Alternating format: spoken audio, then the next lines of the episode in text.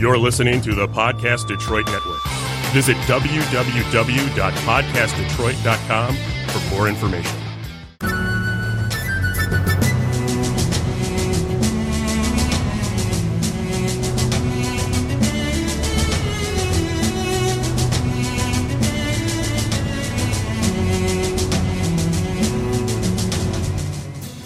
Hello, friends. Welcome to episode 21 of Storyteller Conclave. This is a show all about helping you run the best tabletop role playing game that you can, whether you're a new storyteller or dungeon master learning the craft, or an experienced storyteller looking to take your game to the next level. I am Sarah. And I am Rob. Rob, we're on show 21, buddy. 21? Our show is like old enough to drink, kind oh. of like if you count oh, it in shows oh, and not oh. years. Legal drinks. I legal know. Drinks. I know. Line up the shots. Shots. Shots. Shots. Shots. Shots. Shots. Shots. shots, shots, shots, shots okay, we're done with this. Should children. told me before. You're gonna be, you were going to be lining up shots of of, of Nyquil, young lady. yeah, yes. quite a few of them. Our, oh, our God, poor Kate yeah. is feeling under the weather today. So. Totally under the weather. Sniffles. Oh. Yes, it's true. It's true.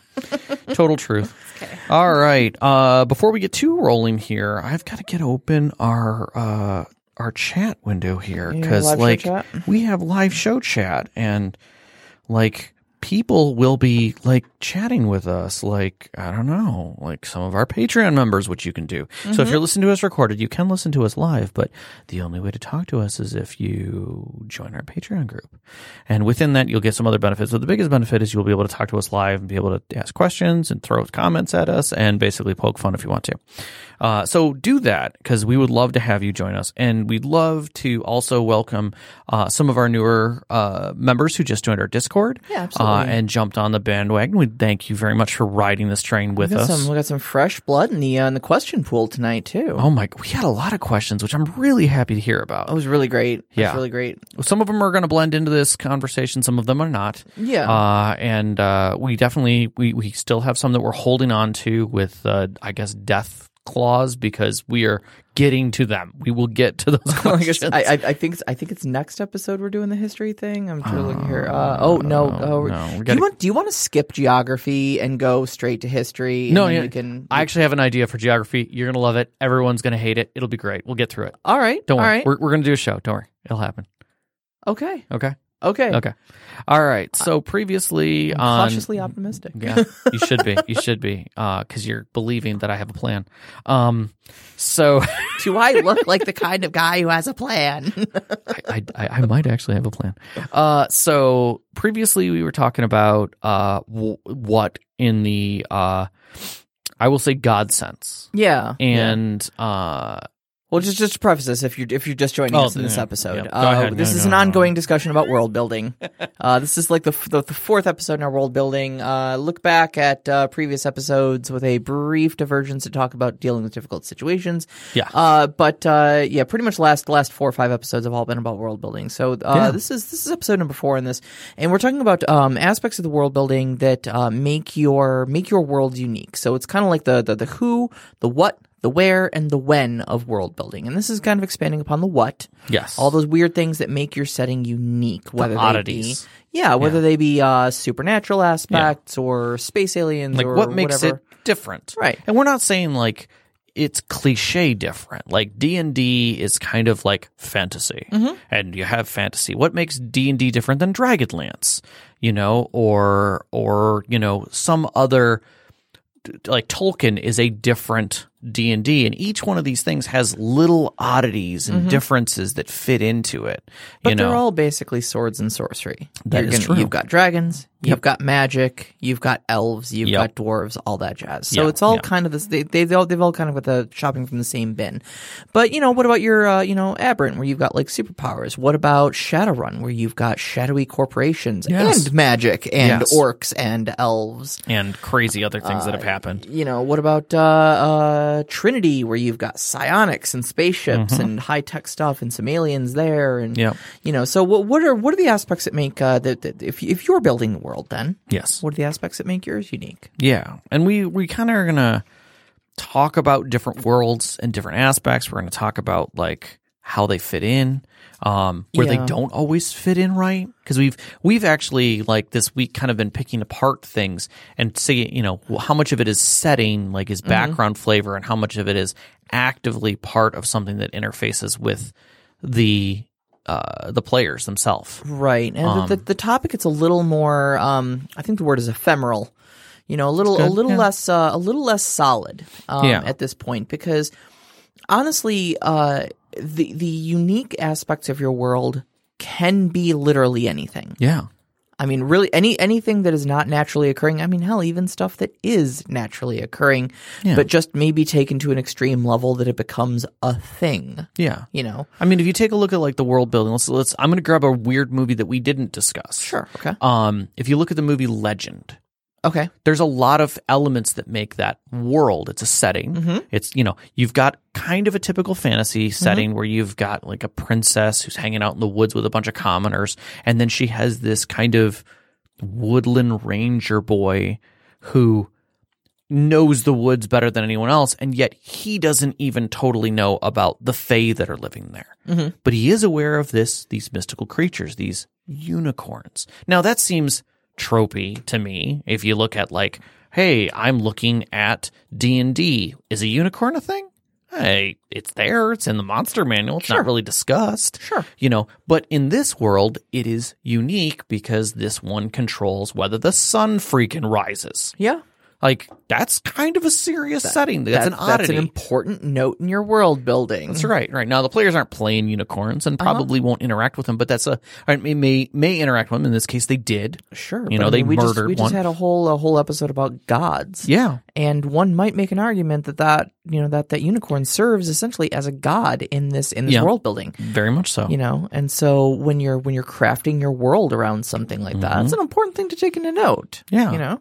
So so thinking thinking of things like that where they are elements within your world that aren't necessarily part of the plot. They can be, but they are necessary to create the setting and Yes. make it different. Yes, exactly. So- Just just knowledge that these things exist can alter the uh can can alter the setting around them. Yep, So, very much so. Um, so what are what are some common things? What are some common things that we throw into that we throw into multiple settings over here? Um, we came up with a, a bit of a list. It's Short by no means an exhaustive list. Oh god, no. But uh, you know, in keeping in mind that you know these, these are kind of some basic, very basic building blocks that a lot of a lot of common uh, uh, games will have. So you've got your magic and monsters, your sword and sorcery style. Okay, Mm-hmm. that's basically your your blanket term for just about any D and D sort of thing. Yeah, where you're taking Um, history and saying, okay, history is great and all. We had castles, we've had kings, we've had sultans, we've had all these things, but now we have magic Mm-hmm. Yep. involved in that a little bit. We've got magic, we've got weird monsters, maybe dragons, maybe uh, dozens of other things, Minotaurs, you things know. like that. Yeah. Um, you're you're possibly going to have multiple sentient races like elves and dwarves Mm-hmm. Yep. in your Tolkien sense, sort of thing. Um, so everybody everybody I think kind of knows about that because D and D is pretty much ubiquitous at this Mm-hmm. yeah. point. Yeah, I Um, would say so. You've got uh, superpowers. Yeah. Superpowers you can add in. Now, uh, you know, like like Aberrant. Okay, Mm-hmm. I mean Aberrant is set uh, modern day Mhm. in our world. Yep. I mean it's it's it is set on Earth. There's nothing alternate universe or fan. Or I mean it's alternate universe. I mean, Yeah. but you know, but, but it's like it's there's nothing fantastical other than the fact that one day people start sprouting superpowers. Yeah. But that's the supernatural aspect to it. Okay, that's the thing that makes Aberrant unique. The one break from our world. Yeah, And I, I think it's different than the entire world being super or Right. being weird where that's not really the oddity. Yeah. like- like- it's it's several thousand out of the seven billion people on our planet. Right. Mm-hmm. Like TMNT kind of had that in the original where you had these unique things. Yep. In this case it was, you know, you there was multiple ways that you could have gotten to that power set, some of which could be, you know, radiation, treatments, you know, something crazy. Mm-hmm. You were a science cosmic. experiment. Exactly. Yeah. But you were still you were gaining a super ability. Mm-hmm. And and in that super ability you were also strangely enough, in most cases, an animal of some kind. Yeah, exactly. So Uh, all right. So there's also, you know, eldritch beings in kind of the Lovecraftian sense. Sure. Um, there are, you know, outsiders from beyond time and space that uh, have taken either an interest in our world or have been summoned to our world, things like that. Um, uh, and this this is kind of, you know, the bleeding of any sort of like uh, two different dimensions together, sort of uh, sort of an aspect. yeah. Um, you see that eh, eh, not not just in you know your Lovecraftian games, obviously like Call of Cthulhu, Mm-hmm. but you'll also see there's there's a lot of aspects of it in uh, contemporary fantasy. Mhm. Uh, the Dresden Files setting has quite a bit of that. Yep. Um, Funny enough, Seven Sea has it. Seven Sea has it. Uh, Yeah. D and D even has it. There's a whole there's a whole subtype of monster called aberrations. Yeah. uh, that are from the outer realms. Yeah, which I are mean- essentially Lovecraft land. Yeah. I mean, uh, Beholders are aberrations. out- outsiders. yeah, you know. So I, I think that's it's definitely something that sits and i think a lot of people think of it as like you know the full-on tentacle monsters kind of a thing Yeah, with a- multiple eyes multiple mouths something you can't behold in your mind Mm-hmm. and we actually had a really neat discussion about the dimensionality of like what you're actually perceiving Oh no, may my brain's not cramping up. Yeah. be what you're actually seeing. You know, if we ever get to that point where we start talking about multidimensional monsters, please tell us to just, you know, back it off like by 10% or my, something. my lovely boyfriend spent 45 minutes explaining to me what a fourth dimensional object would look like. And I just, it broke my brain, but Yeah. it opened my eyes at the same time, and I will never be the same. It's so an incredible thought. So, it's, it's pretty cool. yeah, yeah. Uh, Speaking of which, okay. aliens. yeah. So, uh, yeah, aliens. Uh, aliens are, are a, uh, a great thing to have, um, uh, in your, in your setting sometimes. So, yeah. Like uh, Stargate, it's a major plot point Mm-hmm. of that whole universe that what you think was the truth is not. Yep. And that's why you're now traveling. And what you consider alien is even more weirder in the Stargate universe because Mm-hmm. humans are a byproduct of genetic evolution. It's really weird. Right. Like like you're you're the most outside of the whole thing, but that's the baseline as far as the story is. Because like, hey, Uh-huh. oh, you're another human race, but how do you fit into this with into this alien pantheon of things? It's like, oh, interesting that you chose it that way, Mm-hmm. slave race. You know, right, right.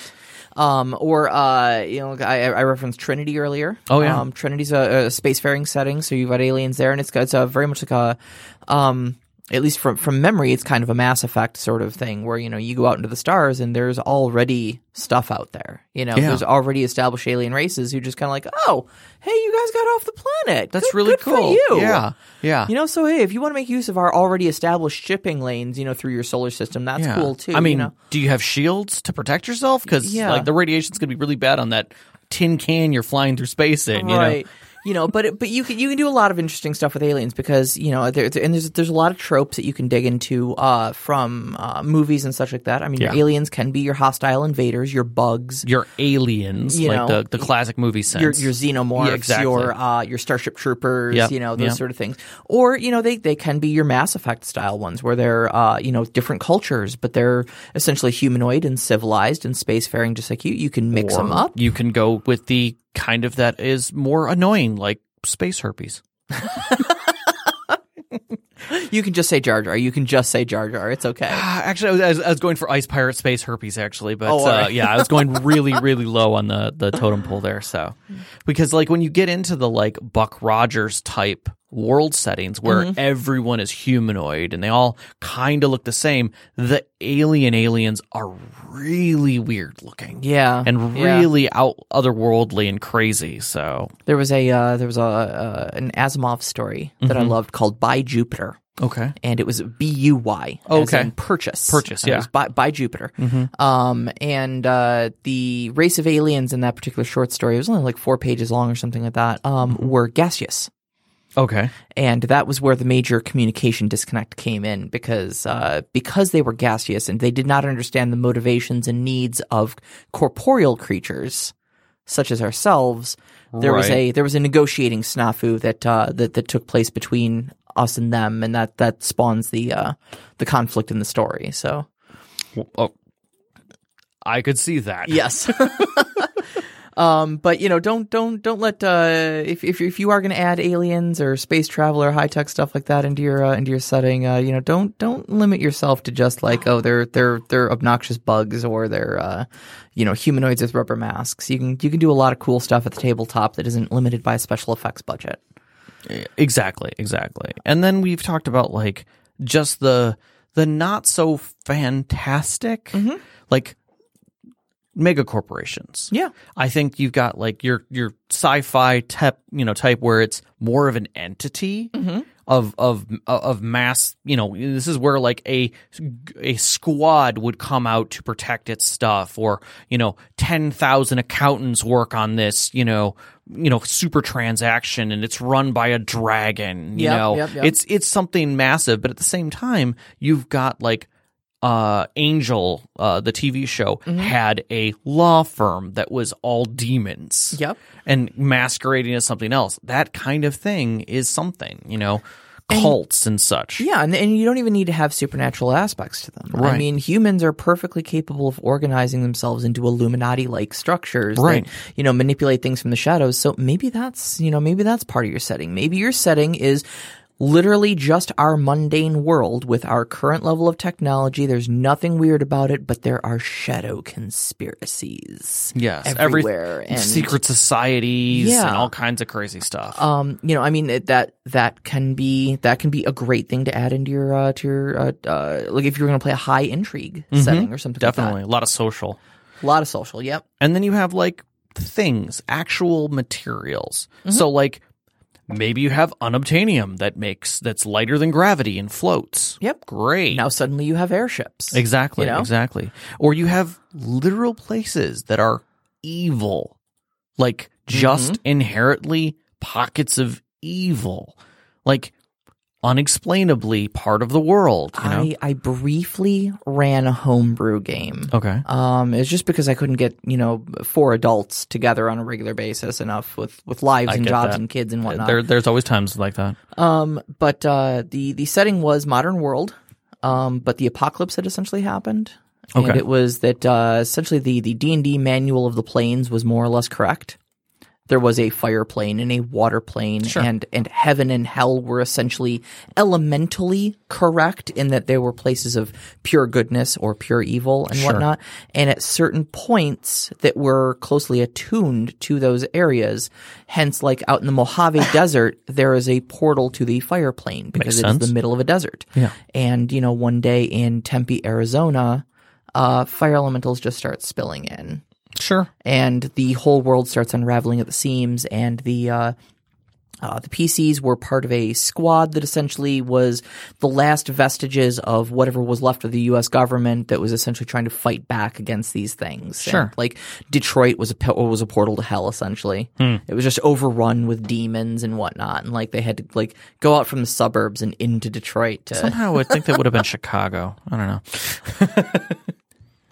But uh, but yeah, I mean, you you know that that was that was some world building I've done. No, past, you know? that definitely fits. It definitely fits. so So there's a couple of reasons like okay, so yeah, you have these oddities, but how do they fit into the story? Why are they there? Are they are they there because they're a resource? Like in some worlds where like literally races get created for a need. The Uruk-hai were created. Yep. You know, Yep. you might have like in the case of humanity and Stargate, they were mm-hmm. slaves. They were a slave race. Mm-hmm. You know, and they were bred and built to be slaves, to be able to just be quickly produced, relatively quickly produced, and and put out there. And you can definitely do something like that, um, or it can be a resource for other things, like in the case of airships and unobtainium and that kind of thing. Sure.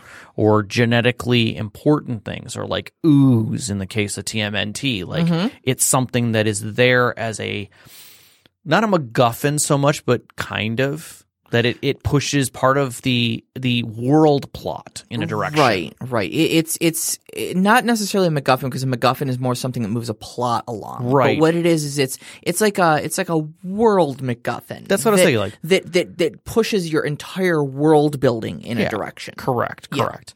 You know, uh, in the the case of Shadowrun, like the Great Ghost Dance that changed the world literally and created goblinization, like Mm-hmm. that event and those that effect that across that world was part of that that changed the resources Yep. and what happened there. Yep. Um, and then in that you have history. So just like that, there was a whole history of events that occurred Mm-hmm. that eventually created goblinoids on Earth, and then the elves coming back out, and the resurgence of magic and bringing dragons back into the world, Yep. like those types of events. Um, I was just in Chris's game, and he had done it so that the moon was shattered Oh and wow. because the moon literally turned into a shattered bit that became a ring around Earth, Earth changed. Oh yeah. Like gravimetrically, we changed. Uh, poles changed. Axis was slightly off. It, he he went into great detail of like now there were zones around the meridian belt that were different because now you don't have a moon protecting you. There was there was a book. There was a book that I, I saw at one point. And I never got around to reading it, but it was like it was literally entitled like "The Day the Earth Moved" or the, the the Moon Moved or something like mm-hmm. that. And it was uh, just about the how how the the lives of people were affected when the moon moved like twice as you know like it, halved the distance between Yeah. us and you know and the planet. Like and that was it. Yep. It's just much bigger and closer now. But holy cow, did it shift things for people? And it just uh, Yeah. it reminded me of that. I'm sorry. No, that's that's very much thing. Um, But that's but that's a it's a neat aspect of world building, you know. Yeah. Just just something as as simple as just change the moon. Yeah. It's amazing what it'll do to your existence. So, one of the things that we always want to com- completely come back to is consistency. Yes. You you want to be consistent so that if it's in your world, it's in your world. You're not going to say that this suddenly went away. Does it change? Does it evolve? Sure. Does your plot evolve it? Maybe. That's great. But the real key is you need to know certain aspects to keep that consistent. Like Yep. how does it work? Exactly. Exactly. And that's that's the big thing because i there's nothing that makes something feel literally shoehorned in, Mm-hmm. like when your world doesn't react to something supernatural. Mhm. Happening, you know, Yeah. there are aliens. Well, great. How has humanity changed because of the existence of aliens?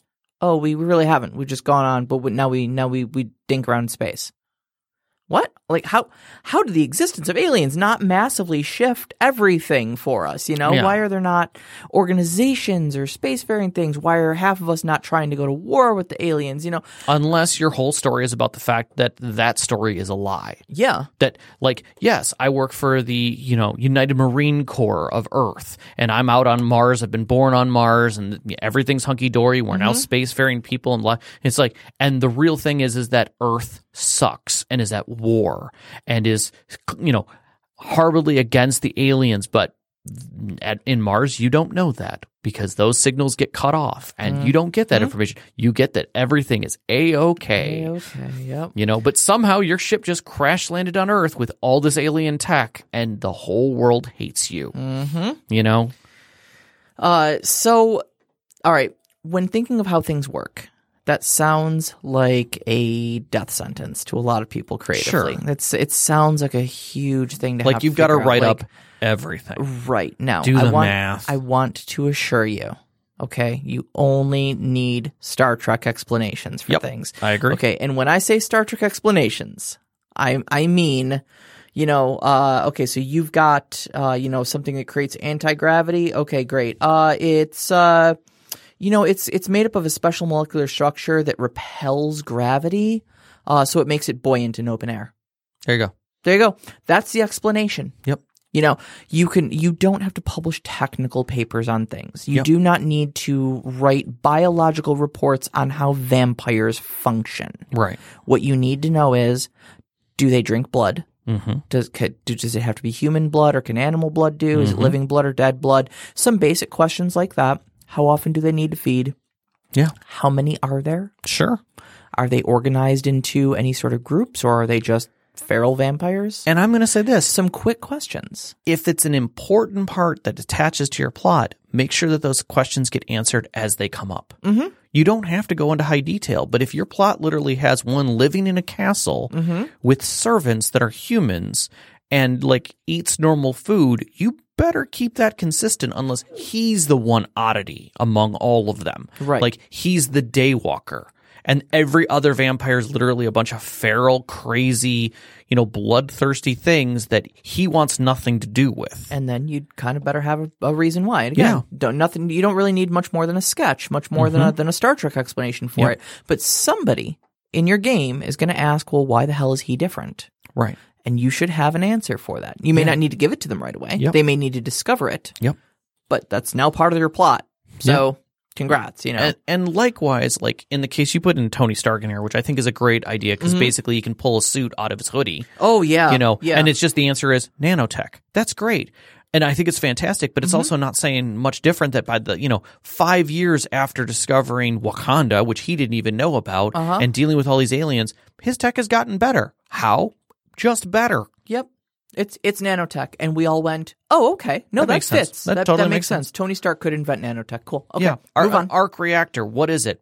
a microfruit fusion reactor. Fantastic. Okay, cool. Yeah. Yep, it's good we, enough. we accept it because the world building around it was consistent enough that it we, Right. that we all you have to say is nanotech and boom we're we're on. Yep. We're on board. And the other thing which like Seventh Sea did, um, in the sense that if a player wants to get close to a mastery of something that is of that scale, Mm-hmm. they have to go to a known master Yep. in the game. So in this case, like if you've just got a player who's really smart as a starting player, they're like, well, I'm going to do nothing but study nanotech so I can build my own suits. You'll be like, that's great. He's considered a legendary character and is just doing this at the edge of his knowledge base. So yes, once you reach the cla classification of a legendary character, you can too definitely get a glimpse of what he's doing and be able to do something similar and or better than he's doing Yep.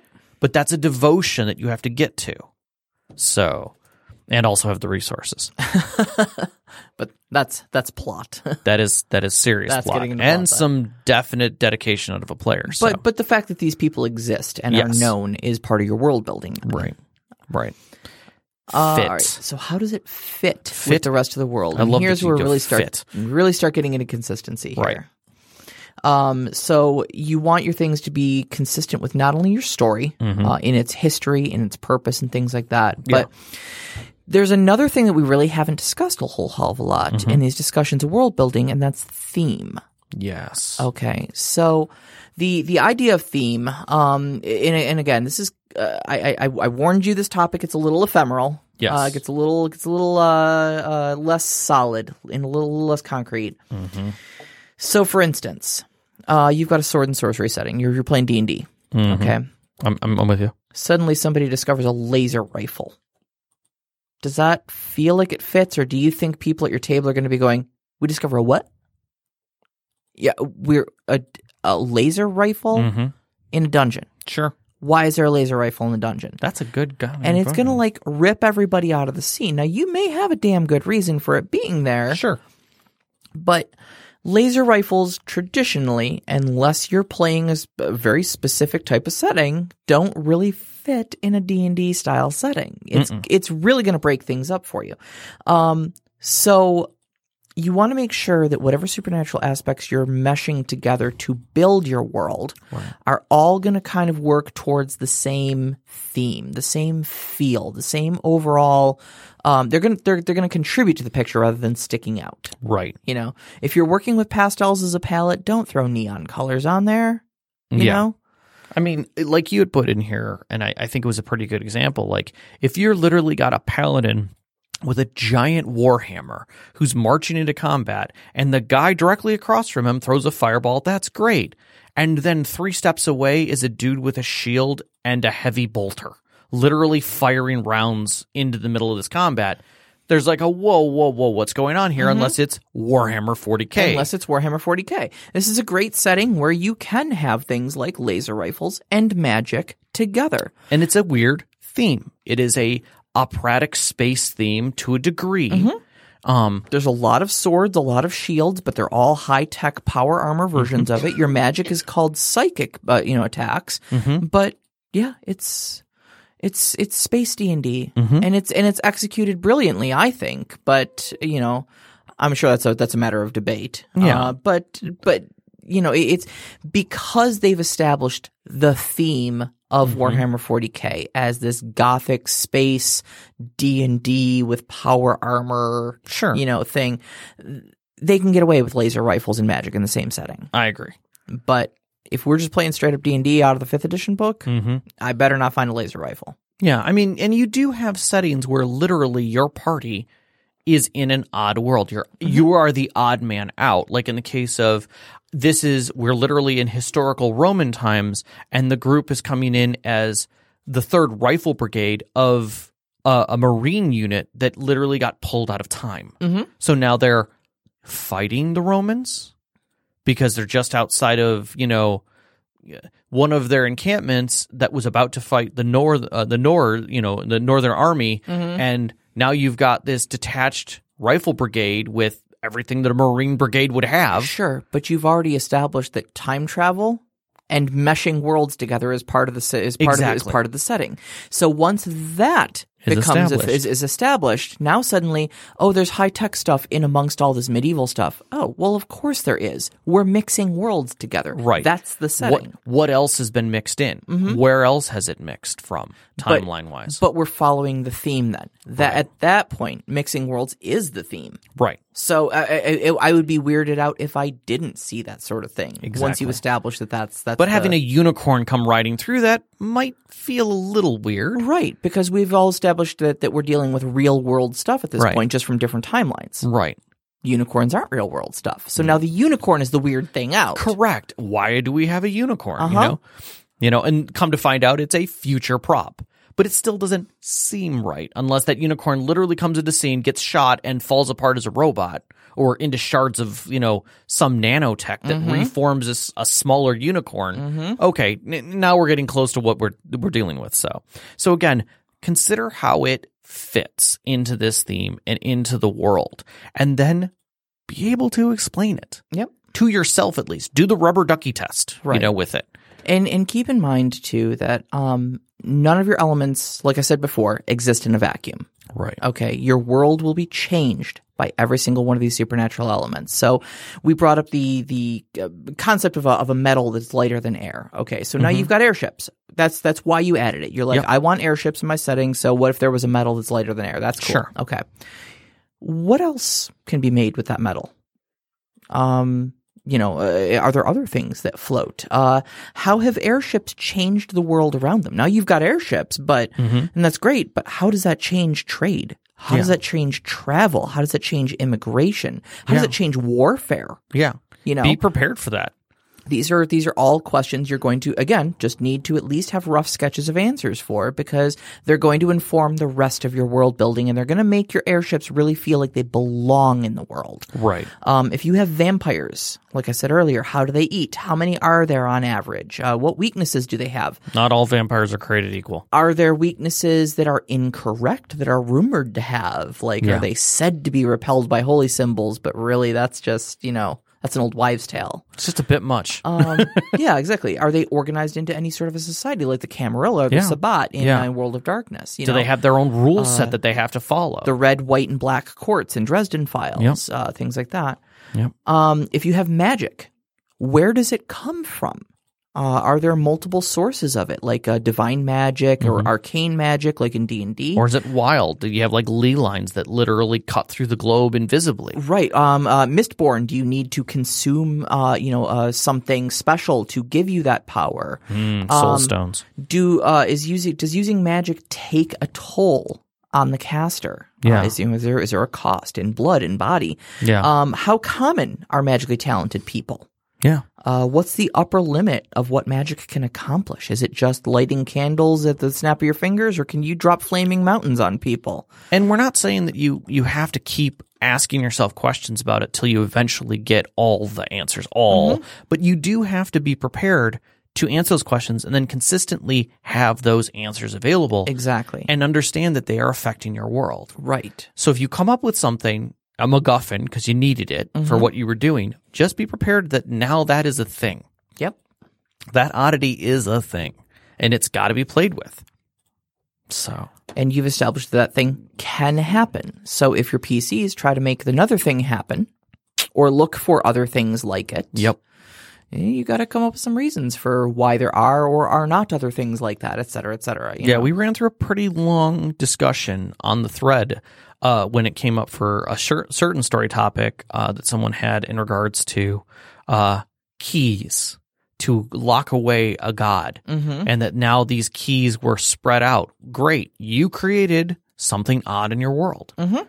Now you have to explain it. Right. You, you've got it out there. So now we have to know why, where they came from, how those people got them. How do you Wha- figure out that you can lock up a god? Right, right. like Like, you know? why was he locked up in the first place? Mhm. Like, is he really locked up or is he just bound somewhere? Like, how do you get through and get past that initial interaction of the object? And and I'm going to tell you honestly, this is my favorite part of world building. Mm-hmm. Is is is sitting there and just going, "That's a cool idea," and just asking why a billion times Yeah. and just brainstorming it, you know, while you're while you're in the shower, while you're sitting on the toilet, while you're driving to work for 45 minutes and stuck in traffic, you know.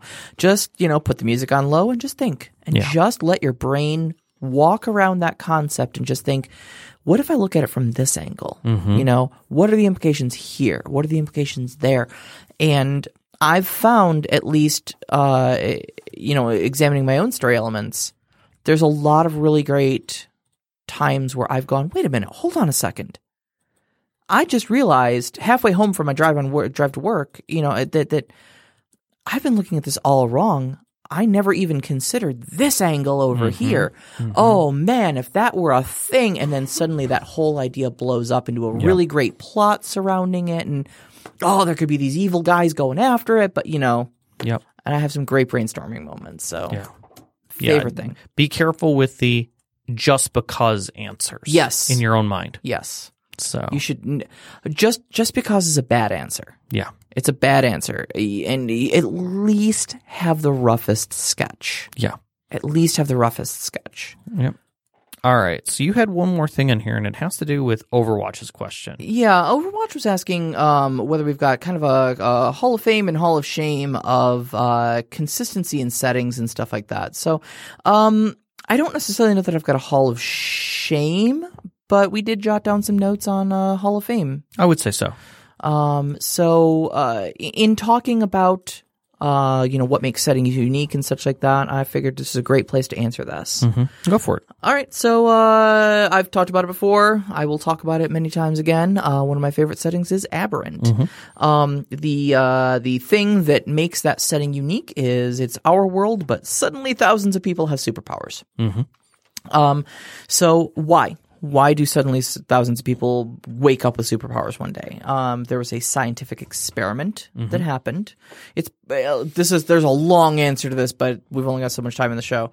Um, a scientific experiment basically that tapped into the potential of creation itself. Um, that causes an explosive flood of essentially uh, potential energy is a is a real thing, but like raw potential to be unformed fate essentially Yeah. pours into the world. Um, and there are certain people who are uh, sensitive to that and erupt into what we call novas in this setting. Um, setting is low fantasy other than that. Uh, the game explores real world implications of the sudden addition of superpowered individuals. Uh, it's a lot like uh, the old TV show Heroes in a certain sense, where um, you don't really have you know superpowers in four color costumes calling themselves you know by strange names. You you do get that. They they do start taking kind of code names in a very um Marvel mutants X Men sort But of. I would say for a different reason. But it's yeah, it's more it's more nicknames, and because there's a almost a Magneto esque uh, acknowledgement that they're not human anymore, Right. And it's kind of a claiming of a new identity rather than just a cool code name, you know, Right. for my secret identity. Uh, and it, it really explores, you know, what would happen if regular Joes, Janes, and Jamies suddenly sprouted superpowers. Mhm. Uh, good and bad people are still re- uh, good and bad are still relative. Powers are abused. Corporations try to cash in on it. Governments try to control it, and the media tries to sensationalize it for ratings. Yep. And that's the cynical world of Aberrant with superheroes. Yeah. I mean, for me, I I will go back to Seventh Sea, um, because it, on the surface, it's basically a mash of all your fantasy uh, movies and books. It's your Man in the Iron Mask and Three Musketeers mashed with Brave, mashed with uh, Zorro, mashed with uh, the stories of of uh, uh, Anastasia Yeah, and yeah. and all of these mythical beliefs and and I will say beautified histories Mm-hmm. of what we think things were like. You know, even Les Mis is included in that, and we have this beautification of history pouring out in the form of story, wrapped in a world that fits and makes relative sense. I will say it's very soft.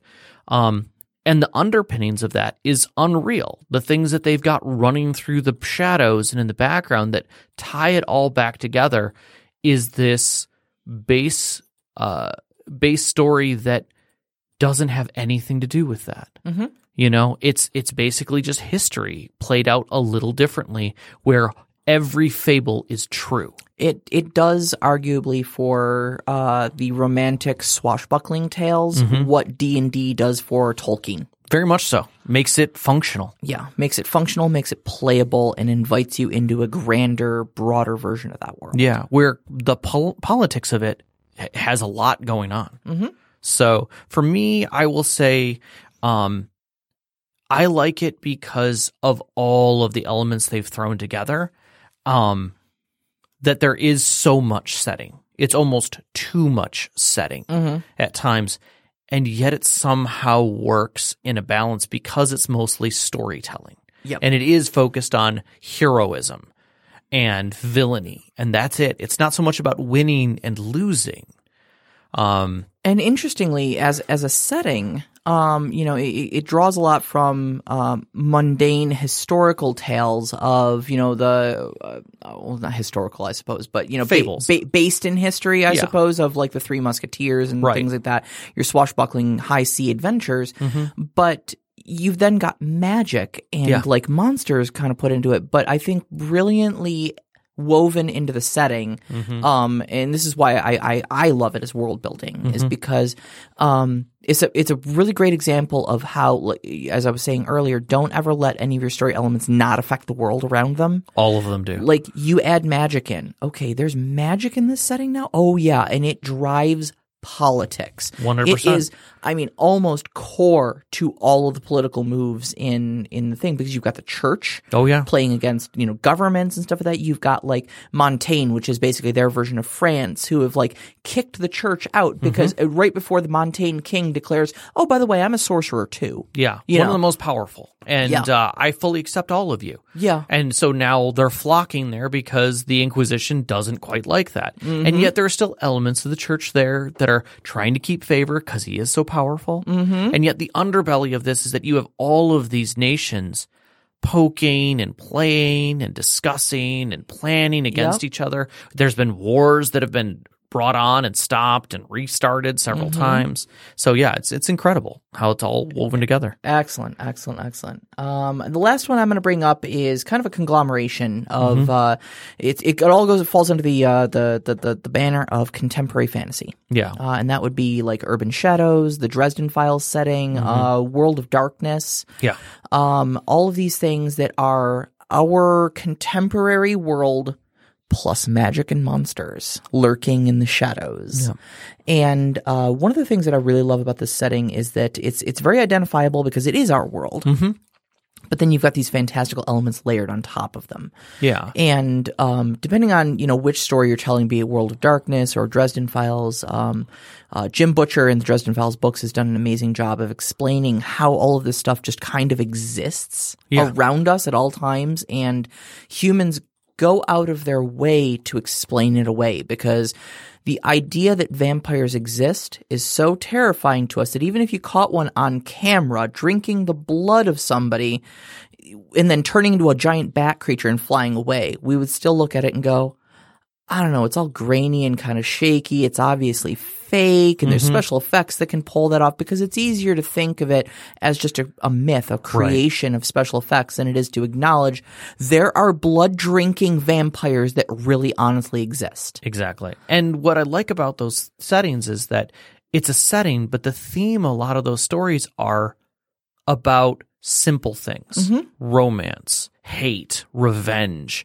very basic themes where the setting, like just because you have a fantastical vampire who's doing all these things, it doesn't mean that the story is about defeating him. Sure. It's that he had a lover and that lover has passed. And mm-hmm. now he thinks he that they've come back in a different form Yep. and he's stalking them. Yeah. Yeah. And yeah. that's the story is dealing with her and this crazed out vampire who's following her and maybe she is and maybe she isn't. Mm-hmm. You know? And that's those those are the kinds of stories that you look at and you go, okay, so the setting is just that. It is a theme that a setting that sits behind the theme of the actual story. Yeah, exactly. Exactly. So- it just gives you some real fantastical building blocks to tell some honestly really core stories with. So Yeah. All right, we got 15 minutes and we have questions. we have a lot of questions. I wanna, I wanna again, May. We will get to your question. I promise you this. We Yep, will yep. get to your question. Uh, Mad Elf, we have not forgotten about your question. We will get to it. We promise that. Overwatch, we got you covered. Uh, now there was a question that I want to do before we get too far because I want to be able to get through this question, and that is uh, one of our new listeners, uh, Silver uh, Grizzly, uh, said wanted to talk about character death, and one of the things he asked was, "Do you think it is okay to allow a character to keep playing the PC, uh, the character that died, if uh, if they had a great connection to and did not want to accept the death, or do you force the issue?" Does it count if they did something really dumb to die, like walk up and punch a red dragon in the face at level one? I have strong opinions about this. We have not pre-discussed this because I didn't want to. Yeah, yeah. I brought it up at dinner, and I was uh, like, and he was "Don't." like, "Nope, nope, nope. we're doing this live. We're doing it live." so. I want to hear what you were going to say at dinner. All right. So I I I started to say I'm of two minds. on Okay, this. okay. Um. Now, on one hand, I think it's important as a storyteller that you um that there's consequences Yeah, for things. Uh, I agree. characters die. Yeah. And and sometimes it's tragic and there is a lot of great storytelling that can happen from a dead character. Yes. Okay. Um I, I'm going to make my obligatory critical role reference for the uh, for the episode. Um there have been a couple characters that have died in both campaign 1 and Mm-hmm. campaign 2.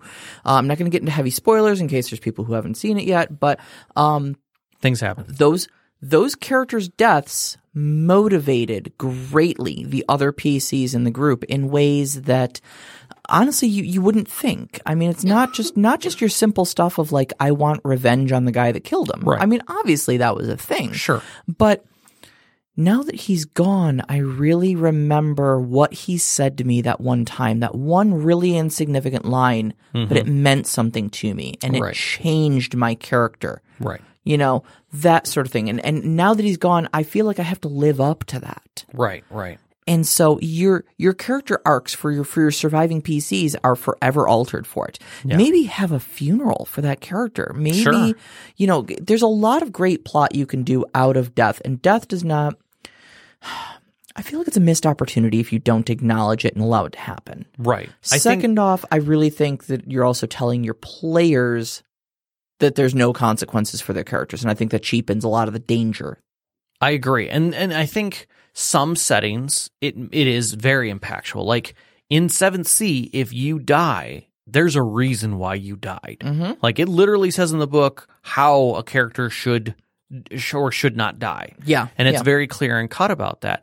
But I mean, if in D and D you die because a fireball went off in the room, maybe it was your own players who threw it, Mm-hmm. and the combat goes on for twelve turns for some strange reason, and you just keep failing your checks, and your healer never gets a potion to you, and it never like. Did you die under bad terms? Yeah, I think under that situation, I might make an exception. I might be like, okay, uh, let's roll the fact that, you know, your players, the players got through the scenario and maybe they moved on. Nah, you But- got healing spells, you got clerics, you got right. Uh, but literally, if your party did nothing Mm-hmm. to try and heal you and you literally just died like nine, nine or 10 games in, uh, and out of just sheer dumb luck, Mm-hmm. uh, and and a lot of avoidance by the other players, like yeah, maybe that character died. But I I have a hard time understanding. Like, I'm sorry, if a brand new character walked up, like a first level character decides I'm going to go do something dumb and jump off the top of this building just to see if I'm going to die. First off, if you actively do something stupid and the DM is just like, okay, uh, you know, you're you guys are jumping between rooftops. You realize you're thirty you're thirty to sixty feet off the ground. Uh-huh. A fall will kill you. I'm know. making it very clear what the making- consequences are Yeah. here. No, no, no. We've got to do this. We've got to get away from. Okay, keep making checks. Okay, and you failed your check because you're not very dexterous. You're a mm-hmm. you're a, a mage, and you fall. Okay, so how do you want to play that off? Well, probably as a storyteller, I might make that person be unconscious. Mm-hmm. I might have them hit the ground and like make your save. You failed. Okay, please ham your you know please set your character to the side. You're out of this combat. Mm-hmm. You know you're out of this whole scene you know, and if the players don't come back for them, they're going to be like, well, what happens to me? I'm like, we're going to just wait till they're done with their scene. We'll do a scene for you. Yep. And you're captured. Yeah. Or you're somewhere else, mm-hmm. you know? And yeah, there's consequences for those actions. There's always consequence because consequence is important. If there's no consequence, then there is no there is no loss. There's it's just a feeling of being invincible. Yeah. And if the setting doesn't ask for that, like D and D is is not an invincible setting, Mhm. without a doubt, it is not. Absolutely. But I would say establish it with the players ahead of time. So I'm I'm only going to add one other thing to that, What's that? and that is that it can be kind of cool sometimes if you if you've got a really good reason for it, really good reason for it for someone to not accept their death. If you've got a really good reason for it, Sure. Okay. So uh you know, let's just say one of your characters gets like, you know, vaporized in front of his true love or something like that, or dying to save her or something. You know, some real heroic Steps way in front of a out. bullet, kind of a thing. You know, sort of thing like that. And your setting allows for things maybe like ghosts or revenants. Sure. Um, you know, I definitely think it would be a, it's a discussion with the player. Mm-hmm. Um, it's definitely something that is absolutely storyteller purview. Mm-hmm. Um, but if you think you can do it in a way that would enhance the story, I've got no problem with it. but I think it should be rare. Yeah. And I think it should be very special. And I think it should come with a lot of strings attached. Sure. I would still say that they probably should roll up a character. Yeah. But I would say if they want to do cameos with that character, you would control when they drop in. And I think it would be important moments. Yeah, yeah. So, all right. Uh, do you want to do Mistress? Just so we, Yeah. we, we, we hit all the new ones? Yeah, I do. Give everyone their chance. Yeah, absolutely. Uh, so, Mistress asks uh, Do you use multi pantheons in your world or worlds? And if so, how do you manage them? Do you use all the gods or goddesses or just pick and choose? Um, so I typically use established settings um, that Yeah. have their own pantheons to them. So, like, we played Forgotten Realms. Forgotten Realms has its own pantheon. Yeah. Uh, I've done a homebrew setting. I wrote my own pantheon of nine gods for it. Um, I- My I, I have not dipped into multi, multiple different pantheons for a setting. I did for uh I'll straight it as I'll say it for my D and D setting. Mm-hmm. I I built a custom setting and I did dip because I was doing a multi world where pe- players came from different It worlds. was a, mul- a multiverse. yeah, a multiverse. Yeah, yeah. And so in that I did, and realistically, I will say this: you should have in your mind how they're interacting, Mm-hmm. but unless they're acting members and they're part of the story, just have a side note. Yeah. You, you don't need to actively think like, oh, well, what would this god do if this god was doing this thing? You know, you know, and then now the players are wanting to worship this other god. Is they are they now involved? Great, make up a reason where they're involved and how they're involved. Yeah, yeah. that's- Until it, no different than NPCs in a town. until They're they literally become part of the story, they're not part of the story. You know, the, how how many people are in the town? Two hundred and fifty. Great. How many players did the players? How many people did the players actually deal with? Three. Yep. How many of them have name? Probably six. Mm-hmm. You know, because they know one of the guards. They don't interact with him, but they they- got his name now. They talked to the innkeeper, Yep. Bob. Yep. Who told them about Fred and Lord McKellen? Yeah, You know, and who's Fred? Fred works with Lord McKellen. exactly. You know, and there are that's that's- 247 other NPCs you didn't have to write there. exactly. And so if you're going to do gods, the, they're the exact same way. Yep. Know know what their jobs are, Yeah. know what they're doing, and have it in the back of your head when they're involved in a scene. If you've got a barmaid who's in a bar, but they never ask her about who she is, maybe you've got like a little thing. You know who she is. Mm-hmm. You've got it set off to the side so that if it ever asks like, is the barmaid cute? You look at it. She is. It says on the sheet she's, She's cute. And there you go. Now you know. Same thing with gods. Mm-hmm. Hey, I've got this god. Great. What do you know about him? Uh, well, he's, uh, He's the, the- god of war. Yeah. Great. If someone says, "Is there a god of war?" Uh, actually, there is. Mm-hmm. Um, give me a religion check. Oh, you got a seventeen. Yes, his name is Thanos. Mm-hmm. You know, now you know. Okay, what do I know about him? He is angry all the time, and Carries a big flaming red yeah, sword. uh, at least in all of his imagery Yeah, and yeah. iconography. And uh, you know, uh, His, was he? his followers are usually generals. Yep, and there you go. Now, you go. now you know more about him, and you can you can include him in the story Mm-hmm. because he's now part of it. Now, if you're including multiple different pantheons, though, um, and more akin to your to your to your, uh, to your question, uh, you may have overlap, Yeah, and you may need to consider how overlapping gods war over their own domains. So Or- if you've got two gods of war. Okay, Sure. since we're already on the war thing, Greek okay? and Roman. Yeah. Sure. Okay. So you've got two different two different gods of war existing in the same space because you've mixed pantheons together. Um, again, still doesn't ever have to really come up unless it comes up. Like if you have a cleric of of that one of the war gods in your group, and he starts to maybe cozy up to a cleric of the or, or temple of the other war god, Mm-hmm. your god may have to step in and just be like, "All right, look." You know, that son of a bitch is stepping on my toes all the time. I don't want to see you talking to them anymore right. or whatever is appropriate for your god to do to chastise his follower. Or maybe they don't interact with each other at all because they don't know each other exists. Yeah, Which That- is a whole that- nother thing. That might be a discovery. I don't know, Yeah. but yeah, no, there's there's some there's some world world building potential there. Perfect. So okay, so now let's see here. You know, let's jump because we did we we kind of did something with Overwatch uh, earlier with answering his question. Let's, just got a question here. uh, yeah, how do you keep the more unique elements from becoming too gimmicky? gimmicky is such a funny word Yeah, when you're talking about storytelling elements like that. I think gimmicky gets gimmicky when it's it's thrown in in that sense. For instance, if I'm like, you know, all of my, you know, uh xenophobe, you know, xenophobes uh all have mouths that have mouths within them. xenomorphs. Yeah, xenomorphs. Thank Yeah. you. My, I don't know what my brain was going for there, but anyways, all of them are like that, and they move exceptionally fast and come in unbelievable numbers. Okay, that's a little gimmicky. Or all zombies, like everybody will always be a zombie, and the zombies will always crawl, except for big ones, which always explode. You know, like if that's the way it is. Like you're literally grabbing random elements out of other stories and throwing them in. Mhm. I think that can be a bit gimmicky. At the same time, is it appropriate for the theme? Maybe, it is. Maybe. Uh, I, I, yeah, I think to expand upon that, it's just, it's really all in how you tell the story. Yeah. Um, so I, I've jotted a quick note down for myself here. Uh, the Codex Alera series by Jim Butcher.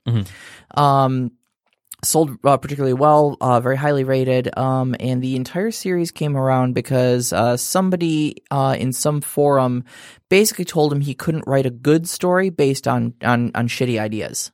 okay. And he went, No, you can write a good story based on anything. Go ahead, hit me with a couple shitty ideas. I'll write a story off of it. Oh wow. And the two ideas they said is uh, Lost Roman Legion meets Pokemon. Go.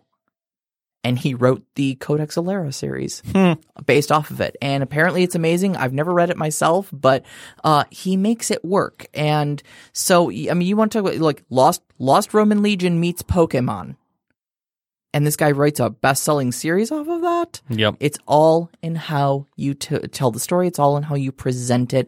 And a lot of it comes into weaving it into your world and making it work there. The more integrated you make it in the world, the more you make the world around it react to the thing, the less gimmicky it's going to seem. Yep. You know, uh, I used the example earlier of throwing a laser rifle into your D and D dungeon. Well, if you've established that this this dungeon or this entire world was built upon the ancient ruins of an advanced civilization, Yep. My makes now sense. suddenly that laser rifle starts making a lot of sense. Yep. It You know? does. All right, we're down to two minutes. Uh, I'm going to try and squeeze one more in here, only because I think it fits, and that's Mad Elves. How do you introduce fantastic elements into a story that didn't start with them? Why might you do this? In my personal opinion, it's it. If you need a fantastic element that you're throwing in, it's make sure it's clean, that you know everything about that fantastic element and why it's there. Yeah. And it has to have impact on the story. It has to be tied to the story. If you got the Holy Grail and they weren't looking for the Holy Grail, they stumbled across it, it better be important to the story. Mm-hmm. And then it has to feel integrated. So you have to know why it's there. You have to know who got it there. You know, you have to know uh, when when it was created. You have to know why it was created. Mhm. Those all those things have to feel integrated already into your world so that it fits. And the only reason I say you might do something like that is if you might feel like you need the plot. You need the maybe you need the story to go in a specific direction, and you need something fantastic to get there. Yeah, I think uh, I think also if you're running on a theme of like discovery, if if that's the, the the the bent of your story is you want like a zeros to heroes story where you know mundane people who live regular lives start discovering that their world is bigger and broader. uh, then I think that's a great that's a great time to start throwing in fantastic elements as as curveballs. All right. Well, that's Kate telling us that you can find us on Twitter at st underscore conclave and Instagram st underscore conclave. Please check our link through our Twitter to Discord uh, and join us for our conversations. Uh, this next week, we'll be talking about geography. Uh, I want to thank all of our Patreon members uh, for helping support the show, especially Knox in a Box. Thank Thank, you, Knox. for everything you guys do, uh, keeping the show going, and supporting us. Uh, our intro music that uh, that you heard earlier is uh, "Beyond the Warriors" by Guifrog, Yes. and our outro music is "Only Our Footprints in the Sand" by Midair Machine. You can find all this on freemusicarchive.org. Uh, we record every week at Podcast Detroit. You can find them online at podcastdetroit.com, on at, on Twitter at Podcast Detroit. And a big shout out to our uh, slightly under the weather engineer, Kate. Who's still We hope you keeping feel- us along. Hope you feel better.